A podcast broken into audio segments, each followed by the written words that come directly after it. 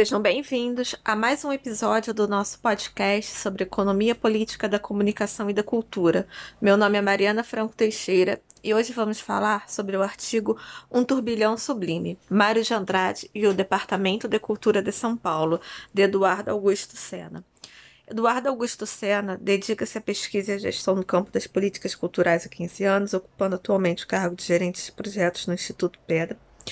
Entre os anos de 2006 e 2018, atuou em funções de assessoria e coordenação na Secretaria Municipal de Cultura de São Paulo e na Fundação Bienal de São Paulo. Possui graduação em Administração Pública pela Universidade Estadual Paulista, Unesp, e mestrado em Ciência da Informação pela Escola de Comunicações e Arte da Universidade de São Paulo, USP, instituição em que desenvolve atualmente pesquisa de doutorado a obra trata-se de um artigo publicado pelo Instituto de Estudos Avançados da Universidade de São Paulo em 2018. É dividido em cinco partes. O autor começa com a introdução com Mário de Andrade, na segunda parte, Você vai acabar com meu sossego, meu irmão. O autor trata dos acontecimentos no Brasil dos anos 1930, o regime de Vargas e o papel de Mário de Andrade na cultura. Na terceira parte, o Departamento de Cultura e Recreação de São Paulo trata da criação e papel do Departamento de Cultura e Recreação de São Paulo. A quarta missão de pesquisas folclóricas trata-se da missão que teve início em 1938 do Sudeste ao Nordeste e Norte. A quinta parte trata-se das considerações finais.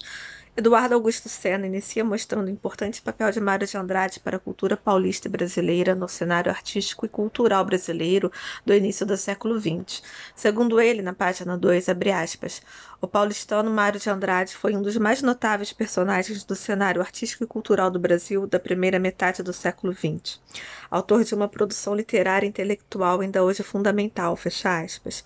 Na página 3 diz que, abre aspas, é amplamente conhecida sua participação decisiva no projeto de renovação artística e cultural posto em marcha pelo grupo de modernistas na São Paulo do início do século XX, fecha aspas, e que abre aspas.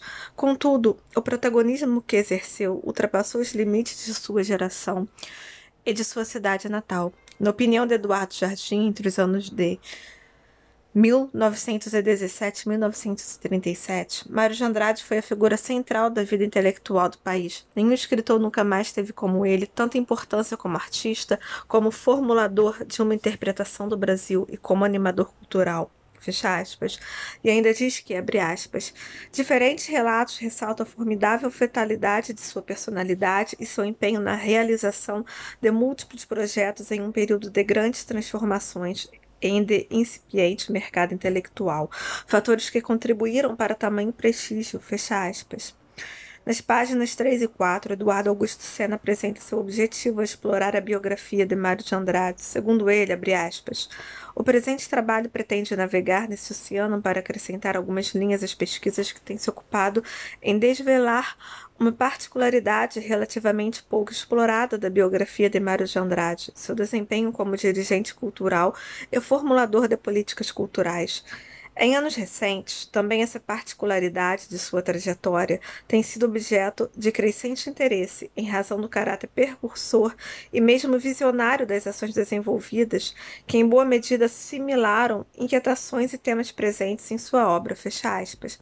Na página 4, o autor ainda diz que, abre aspas, nosso foco recai especialmente na atuação de Mário de Andrade à frente do Departamento de Cultura e Recreação de São Paulo, DC, instituição criada em 1935 e provavelmente pioneira no desenvolvimento de um arcabouço político e operacional especialmente orientado para a formulação e execução de políticas culturais no país. Fecha aspas e que, abre aspas, Mário de Andrade reconhecia nestas iniciativas uma oportunidade única de intervenção na realidade social do seu país, o caminho pelo qual seria possível pôr em prática ações escuradas em anos de pesquisas sobre a cultura brasileira, fecha aspas.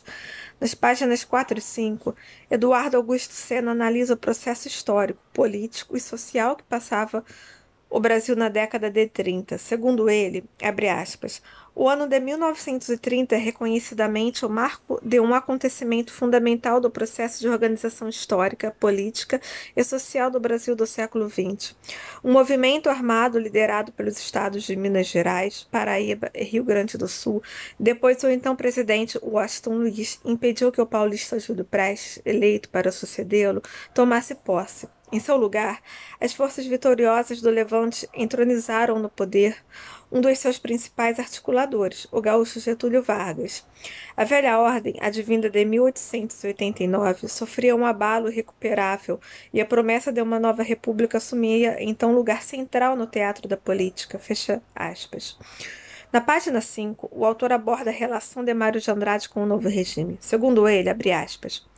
A princípio, Mário de Andrade esteve entre os apoiadores do movimento, chegando mesmo a colaborar com o projeto de renovação educacional proposto por Francisco Campos, titular do recém-criado Ministério da Educação e Saúde, Jardim 2015, página 109.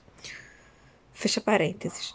Mas não tardaria para que a simpatia de Mário e dos paulistas pelo novo regime se dissipasse em razão da nomeação de interventores posto análogo ao do governador nos dias atuais, considerados estranhos aos interesses do Estado de São Paulo.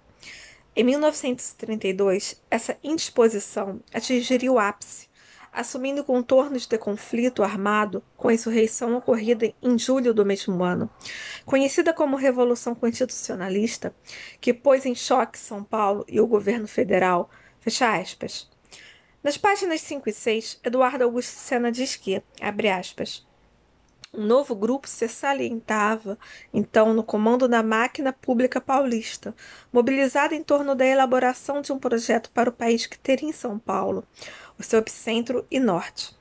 Numa estratégia inusitada, que se mostraria contudo visionária, parte da elite paulista, com o objetivo de recuperar o poder e o prestígio balados em 1930 e 1932, resolve investir na criação de instituições culturais e de ensino superior, segura de que as questões candentes do Brasil concentravam-se na precariedade da educação oferecida e na falta de valorização da cultura. Fecha aspas.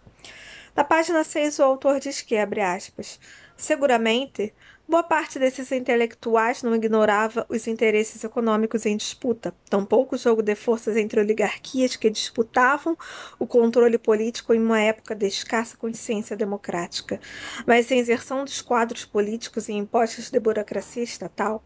Em São Paulo e nos outros estados brasileiros, especialmente a partir da década de 1920, foi um meio de garantir relativa estabilidade financeira a intelectuais e artistas brasileiros, que não podiam contar com fortuna familiar.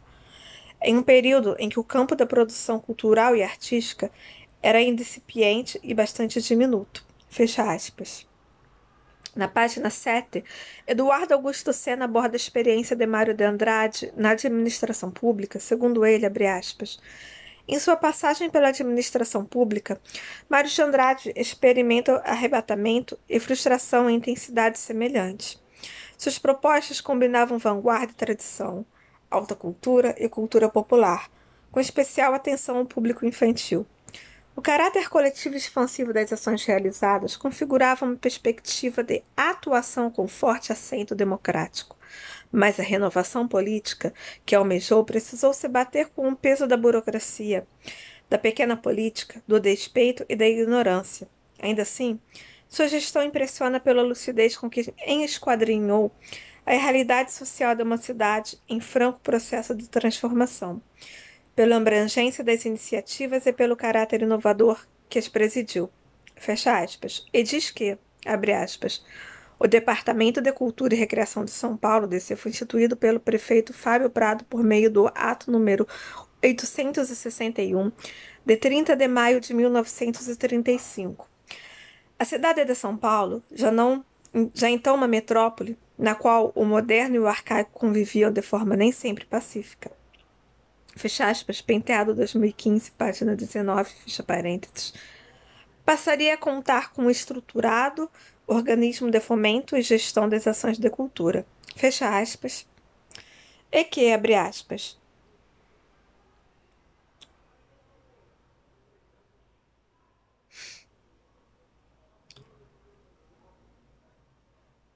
As iniciativas do departamento tinham por objetivo diminuir as assimetrias de acesso aos bens culturais, ainda restritos a uma pequena parcela da população, por meio da ampliação das ações de expansão cultural e de criação de novos públicos para o fazer cultural. Fecha aspas. Na página 8, o autor diz que, abre aspas, é importante salientar que o departamento não era simplesmente afeito às pautas eminentemente culturais, mas também obrigava ações de assistência social, esporte, lazer, de turismo, estatística, planejamento, meio ambiente, tudo o que se pudesse classificar sob o manto da educação lato sensu, fecha aspas. Na página 9, Eduardo Augusto Sena destaca as características de sua gestão, segundo ele, abre aspas, uma das características mais marcantes de sua gestão relaciona-se com a atenção dispensada ao que hoje denominamos patrimônio material, cuja promoção adquiriu caráter transversal em toda a sua gestão. Na realidade, Mário de Andrade foi pioneiro em formular um conceito de cultura que conjugasse os aspectos materiais e simbólicos do fazer cultural. Fecha aspas. Então, ouvinte, este foi mais um episódio do nosso podcast sobre economia política da comunicação e da cultura. Se você quiser saber mais sobre o assunto, visite o nosso site EPCC e o nosso canal no YouTube, o EPCC Brasil, e curta nossa página no Facebook, EPCC Economia Política da Comunicação e da Cultura. Obrigada pela sua audiência e até a próxima.